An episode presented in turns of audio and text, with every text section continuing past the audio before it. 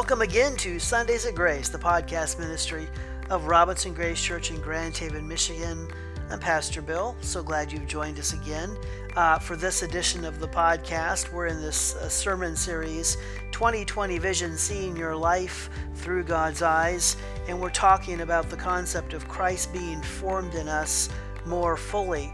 And uh, last week asked this really powerful question What am I holding on to that is holding me back? Is there an emotion? Is there an attitude? Is there a behavior? Is there a belief? Is there a sin that I'm holding on to that's holding me back? And we're going to un- unpack that further today. Last week was the necessity of letting go, today is the joy of letting go. Again, if you go to our website, myurgency.com, you can download handout notes for this message, um, as well as there's a link there you can click on and you could actually support the ministry of Robinson Grace Church and help us continually to put out these podcasts.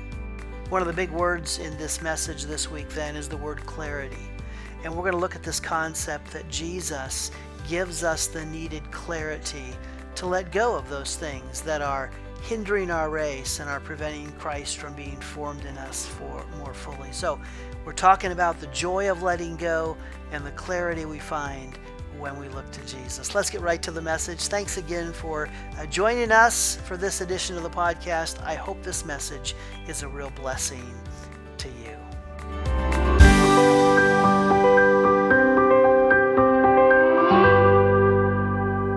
Pastor Bill White from Paramount, California, recounts a fascinating and somewhat lengthy conversation he had with a man he hardly knew.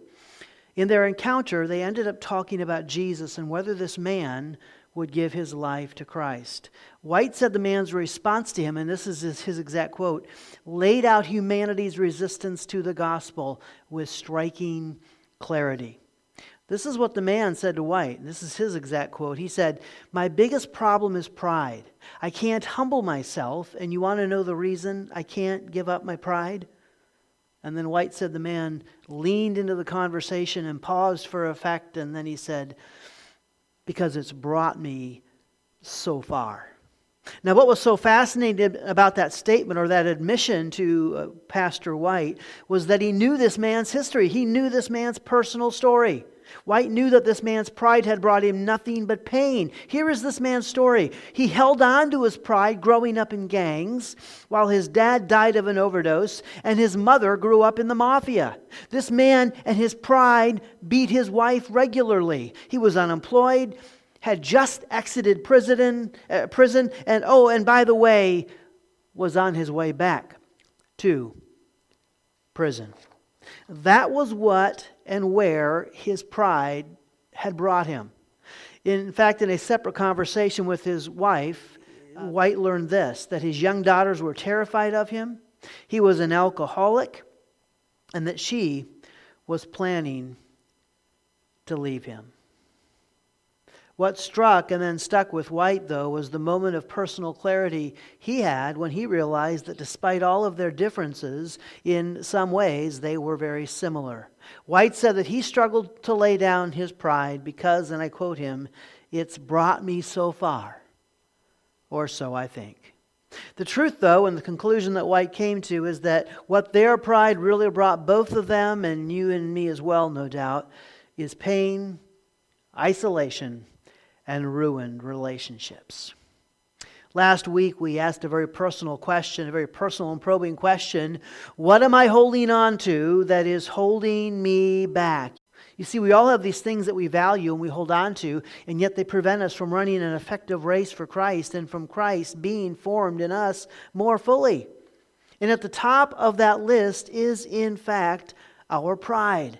It is interesting, is it not, that this is also the very point of salvation. In fact, this man admitted as much that he ultimately could not come to faith in Christ, he could not surrender himself to Christ because of his pride. Salvation is totally by grace through faith, and there is no works whatsoever on our part. That does mean, though, that we have to let go of our pride and our self effort and our self righteousness and all of our good works. Salvation is totally trusting in the work of Christ on the cross, admitting that we are not good enough on our own. we must let go of our pride. We are in week four of this series, 2020 Vision, seeing your life through God's eyes. And the goal of this series, again, it's found in this verse tucked away in Galatians 4:19. It's Paul's prayer for the church at Galatia, and it's Paul's prayer for you and I today. My little children, writes Paul, for whom I am again in the anguish of childbirth until Christ is formed in you. The general goal in this series is that Christ would be formed in us and formed in us more fully. More specifically, though, we are asking the question exactly where can Christ be formed in me more fully? Is there an area of my life, or is there a specific trait in my life where Christ can be formed in me more fully and where Christ can become more visible? Is there an area in my relationships? Is there an area in my public life or in my private life, even in my ministry life? Is there an area, is there a trait as well that I can somehow begin to demonstrate more visibly? Last week, in unpacking this further, we asked very, four very personal questions designed to help us probe ourselves inwardly. We said, is that we asked, is there an emotion or an experience we need to let go of? Is there an attitude or belief we need to let go of? Is there a habit or an addiction we need to let go of? Is there a specific sin we need to let go of. And we looked at these questions as we talked about the necessity of letting go, asking that big question is there something I'm holding on to that is holding me back?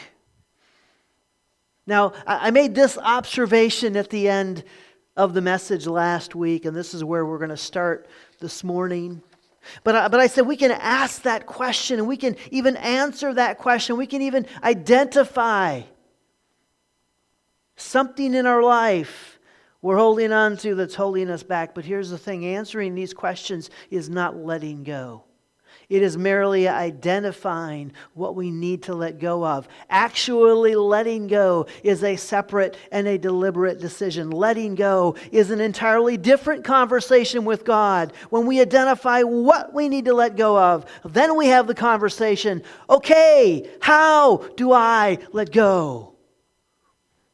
Of this issue, of this emotion, of this attitude, of this behavior, of this belief, of this sin. Uh, I would say I wrestled with that this week. How about you? Have you found something you need to let go of so Christ can be formed more fully in you? And then you have to struggle and wrestle with okay, how do I really let this go? Let's talk about that today. Uh, let's go to our key verse today for these two messages. We're, we're, we're in this key verse last week. We'll be here again today and next week as well. And we're going to look at this verse and identify today's big idea. Now, this morning, I'm going to actually focus on the New King James Version translation. And I chose this translation. Uh, I, I like some of the wording of this translation.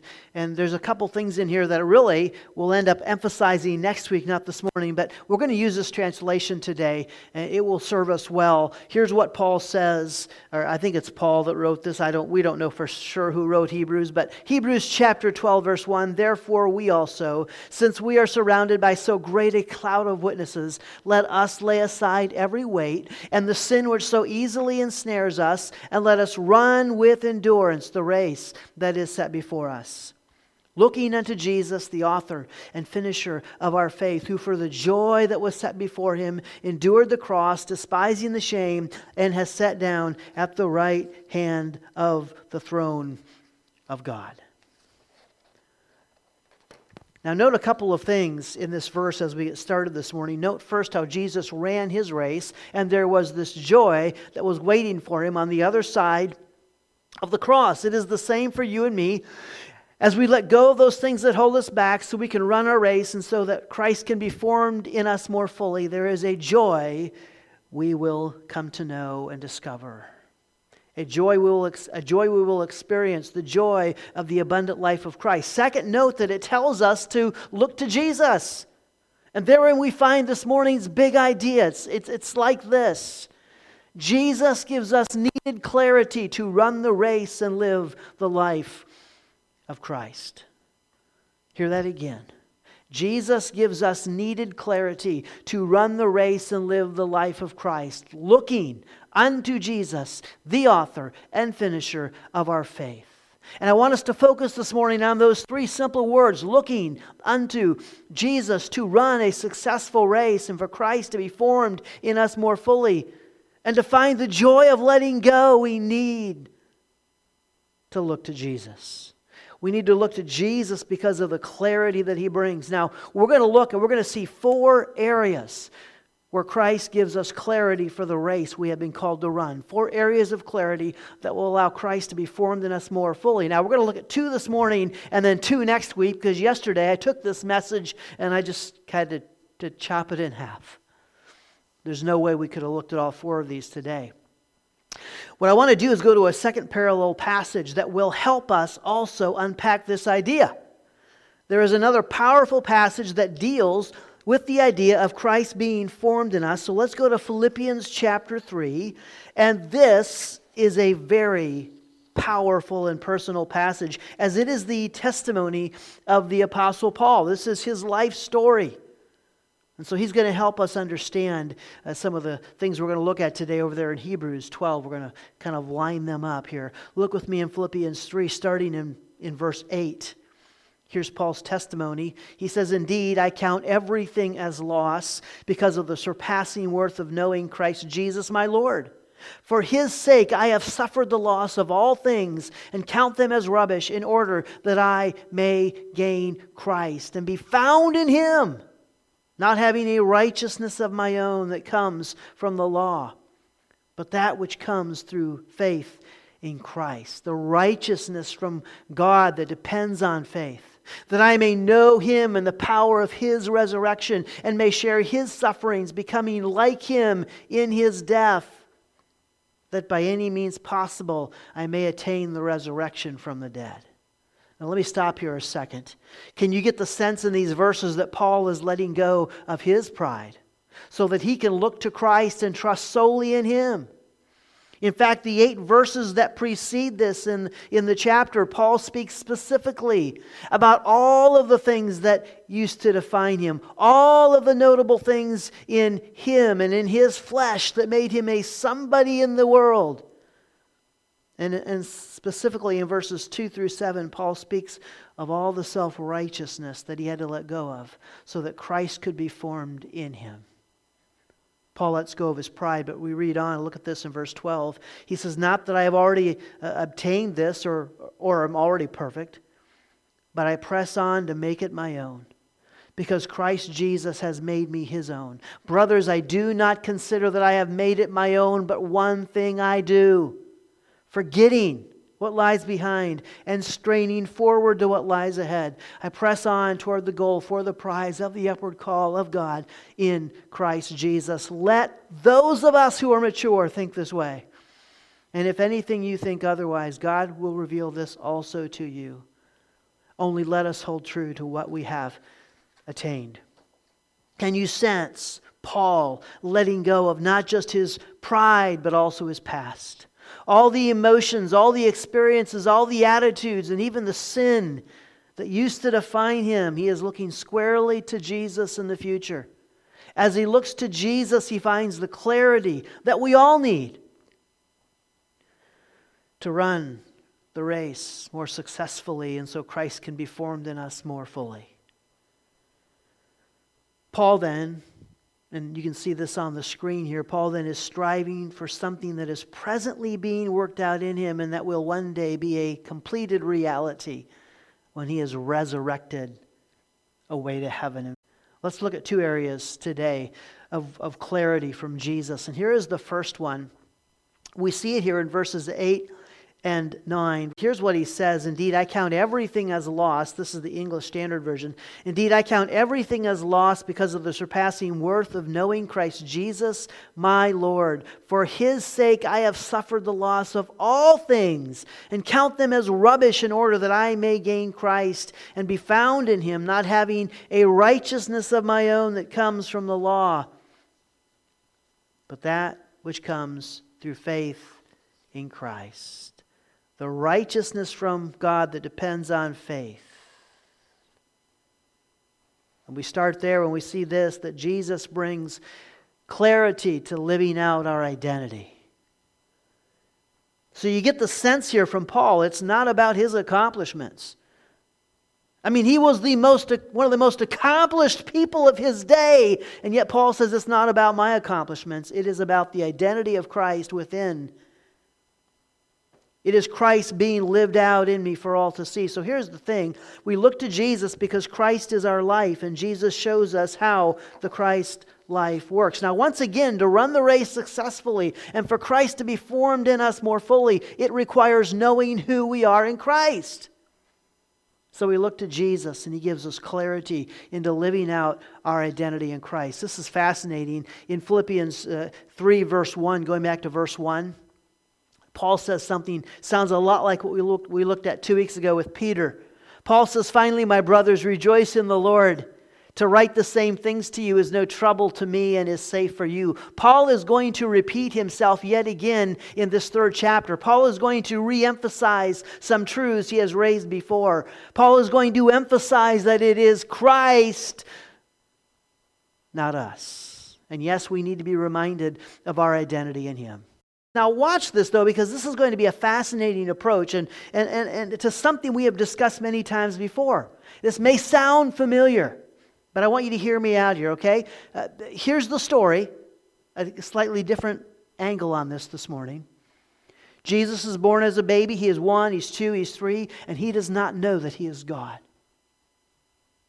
He does not know that he is the Son of God, the Messiah. So Jesus, like any other Hebrew boy, has to study the Scriptures and memorize the Torah. And at some point in studying the Scriptures and the Jewish writings, coupled with what his mother would have told him, he comes to realize who he is. He is not just another boy. He is, in fact, very special. He has, in fact, been set apart by the Father and given a very special mission. Now, at what age Jesus realizes this, what age he learns this, we don't know. The Bible, though, does make an interesting point of highlighting Jesus being in the temple at age 12. Do you remember the story?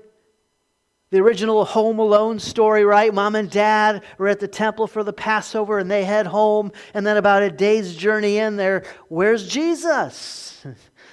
And he's not with them. And they hustle back to the temple looking for Jesus. We pick the story up in verse 46 after three days they found him in the temple sitting among the teachers listening to them and asking them questions. And all who heard him were amazed at his understanding and his answers. And when his parents saw him they were astonished. And his mother said to him son why have you treated us so? Behold your father and i have been searching for you in great distress. And he said to them why were you looking for me did you not know that I must be in my Father's house? And they did not understand the saying that he spoke to them. And he went down with them and came to Nazareth and was submissive to them. And his mother treasured up all these things in her heart. And Jesus increased in wisdom and in stature and in favor with God and man. Now, note Jesus is doing two things simultaneously here. He's both asking questions and learning, while at the same time, he's answering questions and amazing the people with his wisdom and his knowledge. And then we get that interesting, well, well, well, well you know, the mom, mom, it's like, Jesus, what are you doing?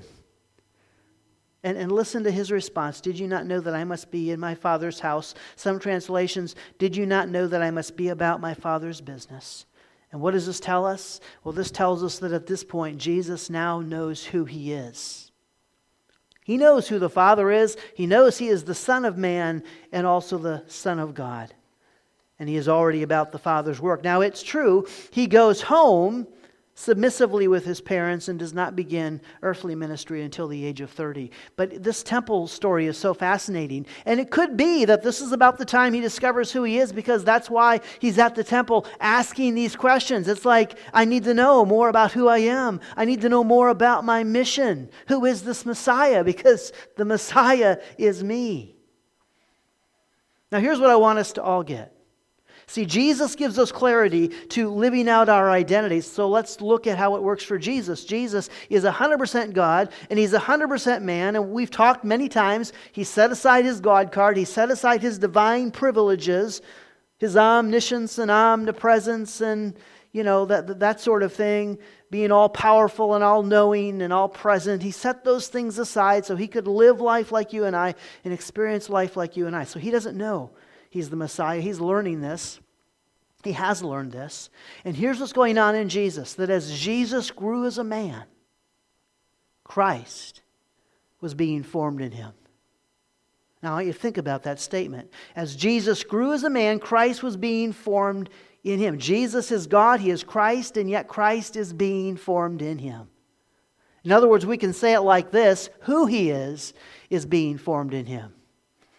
Now, you may be tempted to doubt me. You may be, I don't know, that sounds a little her- heretical. Christ is being formed in Jesus? I, what?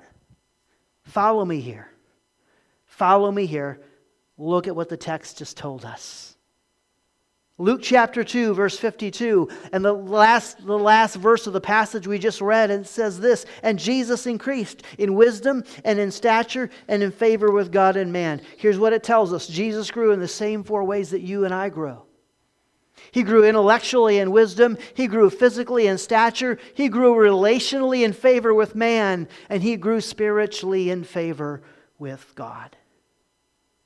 You see, as Jesus grew as a man, Christ was formed in him. And this was true. And, and get this, all the way to and through the cross. As Jesus went to the cross, the Bible says he learned obedience. Think about that. Jesus, the Son of God, God Himself, learned obedience. We just read he was submissive to his parents.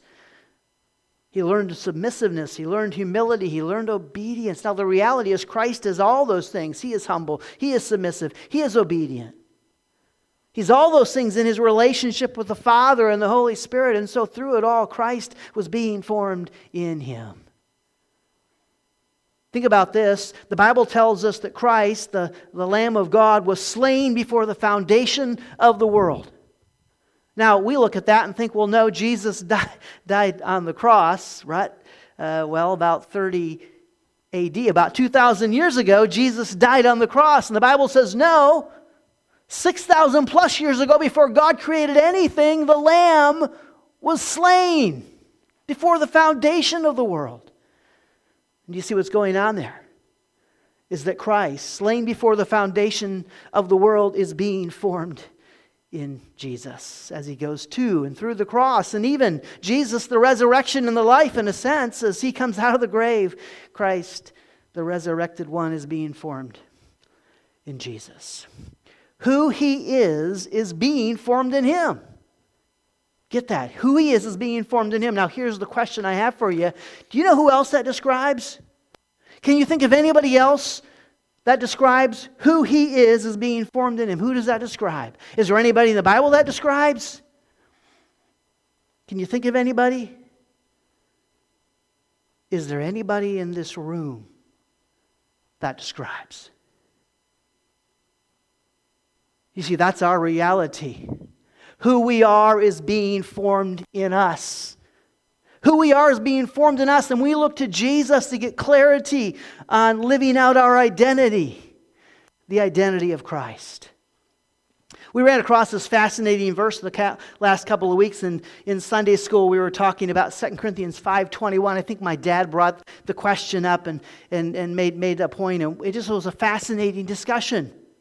It says this, For our sake he made him, Jesus, to be sin who knew no sin, so that in him we might become the righteousness of God. Now, think about that. So he's saying that here's Jesus who didn't know sin, who never sinned, went to the cross and took on our sin, and now he knows sin. And yet, here's the reality is the flip side of that is also true. Here you and I are, and we know sin, do we not? We know sin pretty well. We struggle with sin every day. So we are the ones who know sin, and yet the reality is when we come to Christ, when we come to faith in Christ, you know what? We no longer know sin. How amazing is that? The legal term, the theological term is justification. It is just as if I never sinned. I have been justified just as if I had never sinned. In reality, we are like Adam and Eve before they sinned, except we live in these broken down bodies in a fallen world. But that's our identity. Here, here's another one. Look at this. The Bible also says that we are sanctified. Sanctification is we are set apart as holy. At the moment of salvation, get this, we are completely sanctified. It is not that I am being sanctified as Christ is formed in me. No, I am completely sanctified and set apart so that Christ can be formed in me. Now, look at the, what it says in 1 Corinthians 6. Let me explain this. 1 Corinthians 6, verse 9. Paul says, Do you not know that the unrighteous will not inherit the kingdom of God? Do not be deceived, neither the sexually immoral, nor idolaters, nor adulterers, nor men who practice homosexuality, nor thieves, nor the greed, nor drunkards, nor revilers, nor swindlers will inherit the kingdom of God. And so Paul says, This, do you see here who's not getting into heaven? Who's not getting into heaven? Do do you see who's not getting to heaven there? Those people that are defined by their sin. Those people that are defined by their, their sin are not getting to, into heaven. You and I today in Christ, we're no longer defined by our sin. It is just as if I was never deceived or greedy or an idolater or an adulterer or a thief. It's just as if I was never those things. I'm not defined by my sin. He goes on in verse 11, and such were some of you. We used to be those things. We used to be defined by our sins. But he says, You were washed, you were sanctified, you were justified in the name of the Lord Jesus Christ and by the Spirit of God. And so just understand there, you were sanctified, past tense. It's a done deal. You have been sanctified, meaning you have been set apart. You have been declared holy and set apart. And what have you, what have you been set apart for? You've been set apart so that Christ can be formed in you sanctified and justified so Christ can be formed in you. Now, watch this. Because we could also say this that Jesus was Jesus also not sanctified? Fully sanctified, set apart. He came into the world perfectly uh, holy and sinless, the Son of God. And he was set apart to run his race all the way to and through the cross and out of that empty tomb. So it works like this We are sanctified or set apart as a vessel for the formation of Christ. We have been set apart for Christ to be formed in us, just like Jesus was set apart by and for God. Now, here's the thing there are other verses that say we have been completely sanctified. We have been, it's a done deal. Now, there are some verses that sound like it, it says, well, we are being sanctified. Well, what does that mean when, when it says we are being sanctified? Here's what it's saying Yes, I have been entirely, completely, perfectly sanctified. My behaviors have not been sanctified.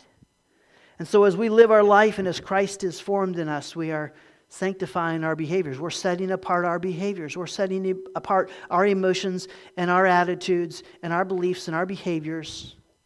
We're setting apart the thoughts we think and the words we speak and the actions we perform. We're setting those things apart as holy for the Lord. I have been set apart.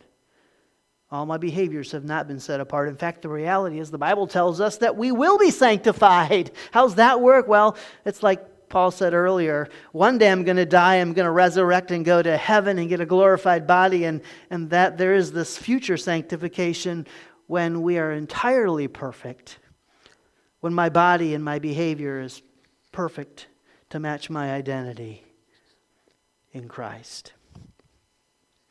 So, first area of uh, uh, first area of clarity today is the simple this this area here, um, where Jesus gives clarity to living out our identity. Let's go on to a second one. Jesus brings clarity to the burdens we carry.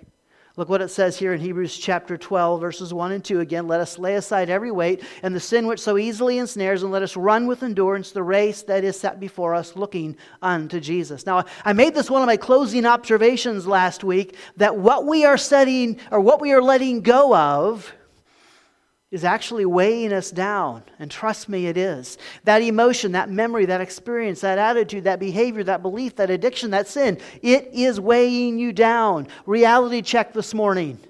It's up there on the screen. That emotional, mental, spiritual burden I'm holding on to is literally weighing me down. So the Bible says you got to let go of it. The Bible says look to Jesus and find the clarity needed to let go of it. Now, this was again the focus of last week's message. What am I holding on to that is holding me back? And I wonder this week, did you, were you able to answer that question? Have you identified something? I would just continually encourage you.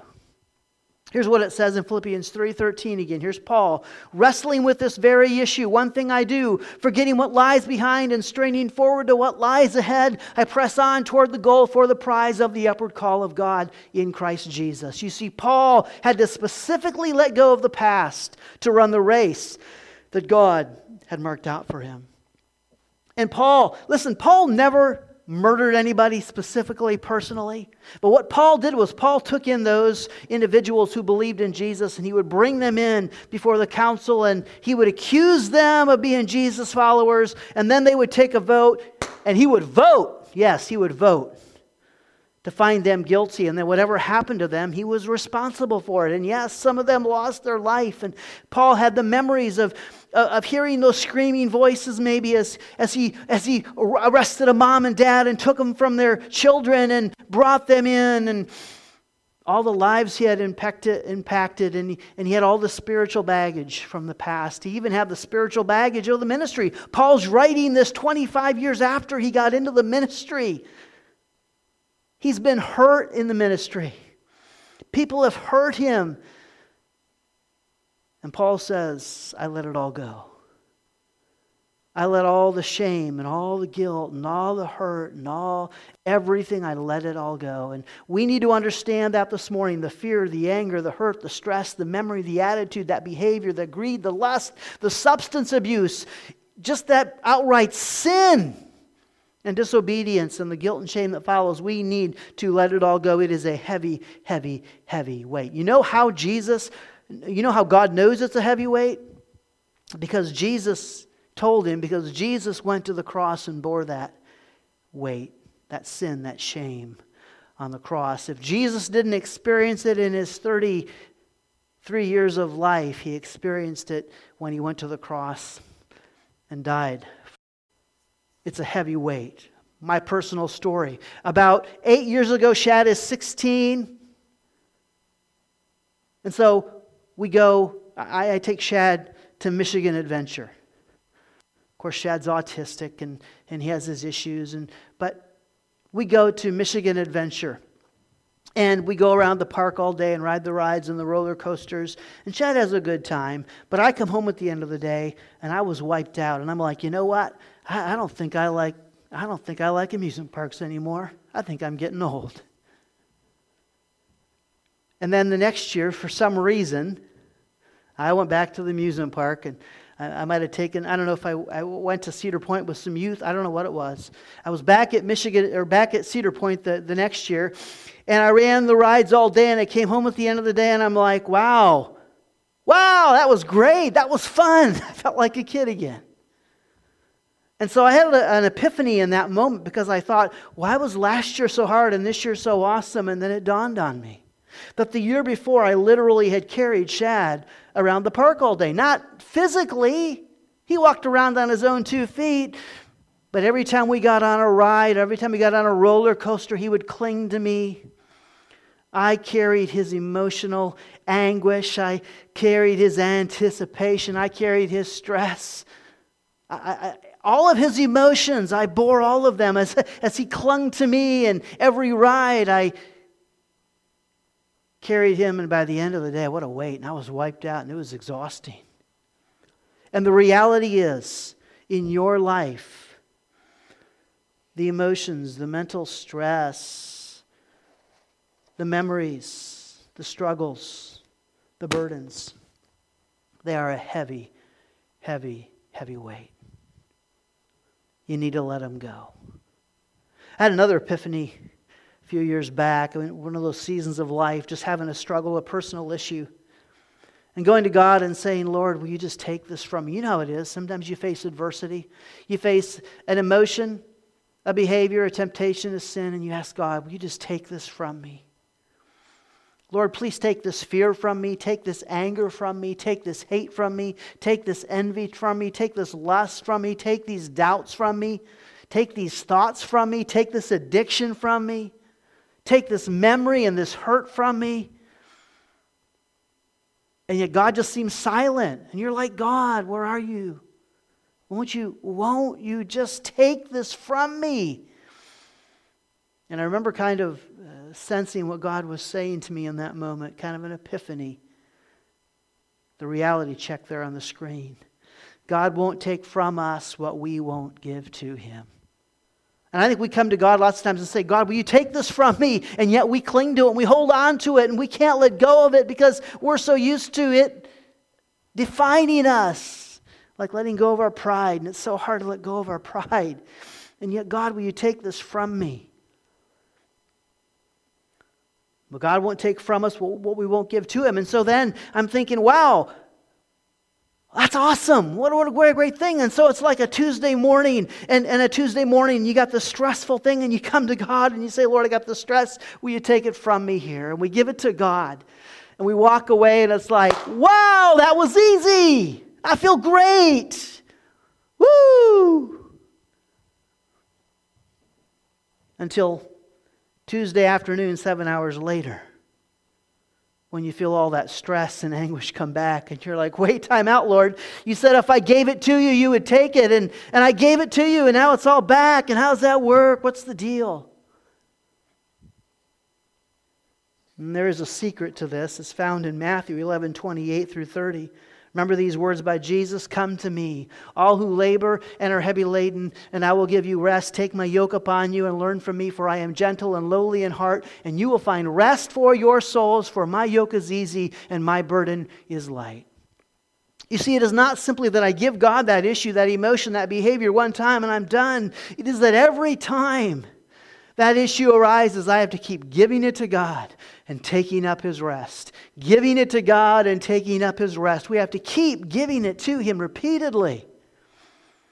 Truth is, you may have to give a hurt or a fear or a memory to God a hundred times, maybe for year after year after year, before one day that issue or that emotion or that behavior doesn't return. It's not giving God something once and finding victory. It's claiming victory as you repeatedly give God that struggle moment after moment and day after day. And there's a great example of this the night that Jesus was arrested. He takes Peter and James and John. Remember, he goes to the garden and he prays. And he prays, Lord, I don't want to go to the cross. Is there any other way? Lord, if there's any other way, please, Lord, this burden is too great. But your will be done. And he left and he went back and he found Peter, James, and John, and they're sleeping. And he's like, Come on, guys, I need you to pray with me. Support me. Can't you pray with me? And Jesus goes back and prays again Lord, oh, Lord, this is a heavy burden. I don't want to go to the cross. Please don't. If there's any other way, please, Lord, but your will be done. And he comes back a second time and they're sleeping again. And he says, Come on, guys, wake up. Pray with me. He goes back a third time and repeats the whole process a third time, and he comes back. You know what's going on there? See, Jesus didn't just come over here and say, Lord, I don't want to go to the cross. Here's this, here's this burden I got. You take it. Um, your will be done. And leave, and it was over. He went back a second time and prayed. He went back a third time and prayed in great anguish, prayed. If he had had to go back a fourth time, he would have gone back a fourth time. But eventually, he gave it to God and he said, Okay, I'm strong, I'm ready. Let's go do this. Let's go face the cross. It's my mission, it's why I was sent to earth. That's the reality. You know, one other thing we think about sin and shame, the, the heaviest burdens that we carry are our sins and shames. They are. A lot of things weigh us down, but I think sin and shame is the heaviest burdens we can carry. The sins done to us, the shame that sin brings, the sin we do ourselves, and the shame it brings. And you think about how God responds to sin and shame. How does God feel about sin? Well, God hates sin. He went to the cross and died for it, right? We know He hates sin. How does God feel about shame? And could you think of one word today to, to describe how God feels about shame? You might think about that and come up with some different words, but actually, our key verse gives us a word. Here's what it says looking, to, looking unto Jesus, the author and finisher of our faith, who for the joy that was set before him endured the cross, despising the shame. God despises the shame that we carry around. He hates sin, but he hates the shame that sin brings, I think, equally and the shame that we bring that weighs us down and keeps us from running the race successfully and from Christ being formed in us more fully, he despises that shame. Frederick Buechner put it so well romantic love is blind to everything except what is lovable and lovely. But Christ's love sees us with a terrible clarity and sees us whole. Christ's love so wishes our joy that it is ruthless against everything in us that diminishes our joy. The worst sentence love can pass is that we behold the suffering which love has endured for our sake, that is also our acquittal. The justice and mercy of the judge are ultimately one. We're going to look at two areas next week, but let me just kind of wrap things up this morning by reminding us okay, what did we learn today? We learned that Jesus gives us needed clarity to run the race and live the life of Christ, looking unto Jesus, the author and finisher of our faith. Jesus brings clarity to living out our identity, and then we saw that we learned that who we are is being formed in us. And then Jesus brings clarity to the burdens that we carry, that God won't take from us what we won't give to Him. And we need to repeatedly keep giving to Him our baggage, our burdens, our emotions, our fears, our failures, our sin, and our shame. And there's great joy when we let go. And I would just ask you this morning do you need to find a trusted counselor and, and unpack some baggage? Is there some baggage you need to unpack and let go of? It's not a, it's not an unbiblical concept. Proverbs 27 9, oil and perfume make the heart glad, and the sweetness of a friend comes from his earnest counsel.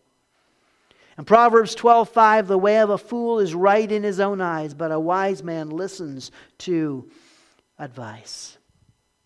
You're a fool if you can't hear anybody else speak into your life and give you advice.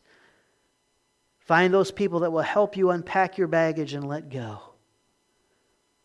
Here are three questions this morning, and then a closing observation, but application and transformation here. Have I let go of my pride and said yes to the gospel? Have I let go of my self righteousness to trust in the righteousness of Christ? That's the question. And there should not be a person here this morning that walks out these doors and leaves this morning and takes their pride with them and says, I can't let go of my pride. It's got me so far. Come on. I mean, let's be real.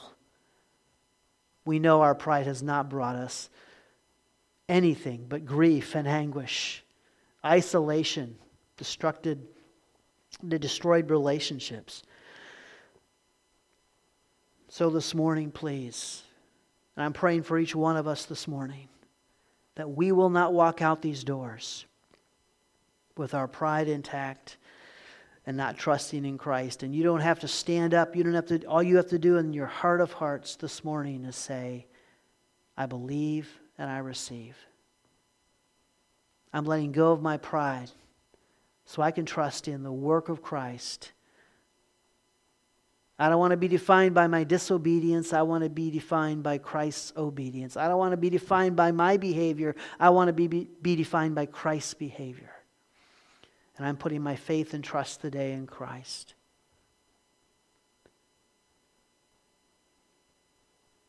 And then, what did I learn this morning about my identity in Christ and how Christ is being formed in me that really spoke to me? And then, thirdly, have I identified anything I need to let go of and, and how Christ can be formed in me more fully in that space?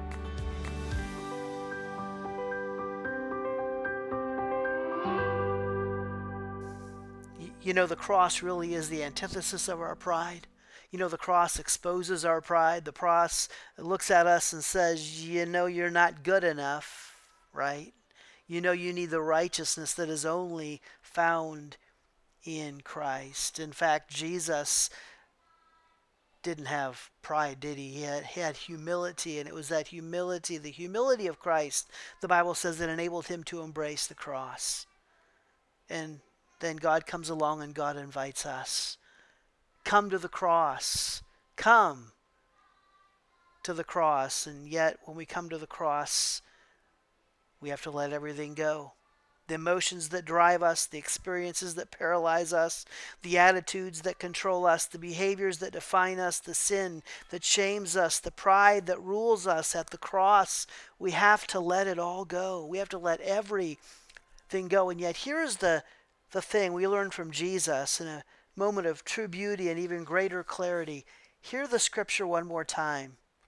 Hebrews 12:1 Let us lay aside every weight and the sin which so easily ensnares us and let us run with endurance the race that is set before us looking unto Jesus the author and finisher of our faith who for the joy that was set before him endured the cross. Do, do, you see it? Did you hear it? Can you anticipate it? It's when we come to the cross and we let go of everything that is holding us back. It is then and there we find that there is joy on the other side of the cross. There's joy on the other side of that decision. There's joy on the other side of letting go. There's joy on the other side of that counsel. There's joy on the other side of our pride. There is joy on the other side of the cross, the joy we've been looking for all along. Oh, I hope you found the joy, the joy today in letting go, and I hope you see the clarity that you're only going to find in Jesus.